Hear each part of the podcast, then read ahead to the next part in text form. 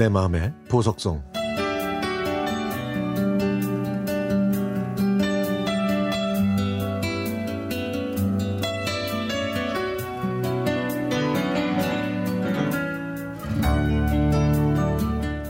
저는 올해로 예순 둘입니다. 퇴근해서 저녁 먹고 침대에 잠시 누웠는데 아내가 어디 아프냐고 묻더군요. 조금 피곤해서 일찍 자려고 누웠다고 했더니 아내는 제가 요즘 야근이 많아서 그런 것 같다며 한숨 자고 일어나라고 하더라고요. 그리고는 잠시 누워 있는데 갑자기 낮에 동료와 나눴던 대화가 생각났습니다. 나는 아직 스키 한 번도 못 타봤어. 박형은 스키장 가봤어? 아유, 그럼 가봤지.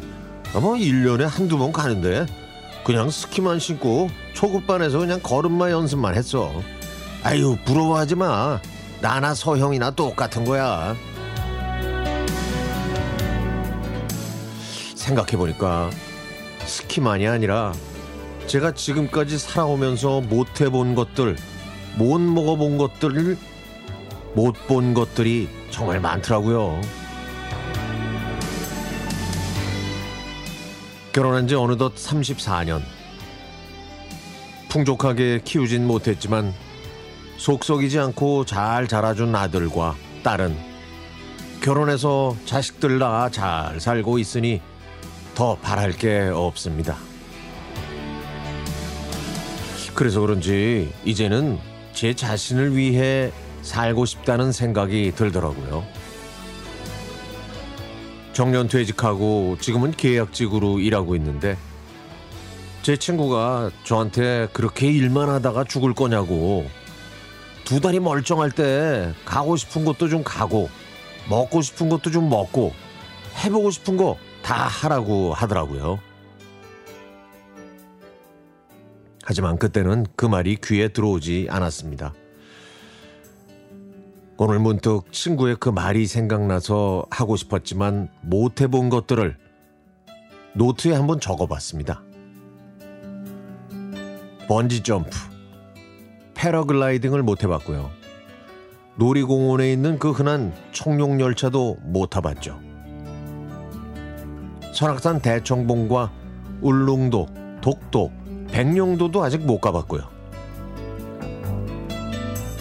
예전에 울진으로 여행 갔을 때 아내가 킹크랩이나 대게를 먹어 싶, 먹어보고 싶다고 했지만 비싸서 안 먹고 그냥 왔는데 에휴 그것도 후회됩니다.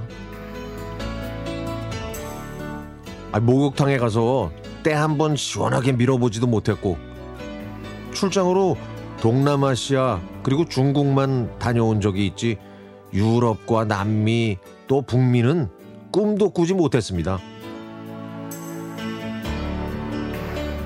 제대하자마, 제대하자마자 직장 생활을 시작해서 35년 동안 가족을 위해 열심히 살다 보니 못해본 것들이 정말 많네요. 스포츠를 좋아하는 아내가 주말에 배구 경기장에 가자고 하면 피곤하다고 하면서도 제가 좋아하는 배드민턴과 마라톤 대회는 열심히 참가했던 제 자신이 무척 부끄럽고 그리고 아내에게 미안합니다. 저는 아버지보다 오래 살 거라고 입버릇처럼 말해왔습니다. 아버지께서 88배 떠나셨으니까 저는 90세까지는 충분히 살겠다고 농담처럼 말했는데 앞으로 약 20여 년의 세월이 더 있으니까 그 시간 동안에는 아내와 함께 가까운 곳을 운동 삼아 여행하면서 즐겁게 살아보려고요. 그리고 마지막 소원은 다섯 살, 세 살의 손주들이 건강하게 자라서 결혼하는 모습을 보는 겁니다.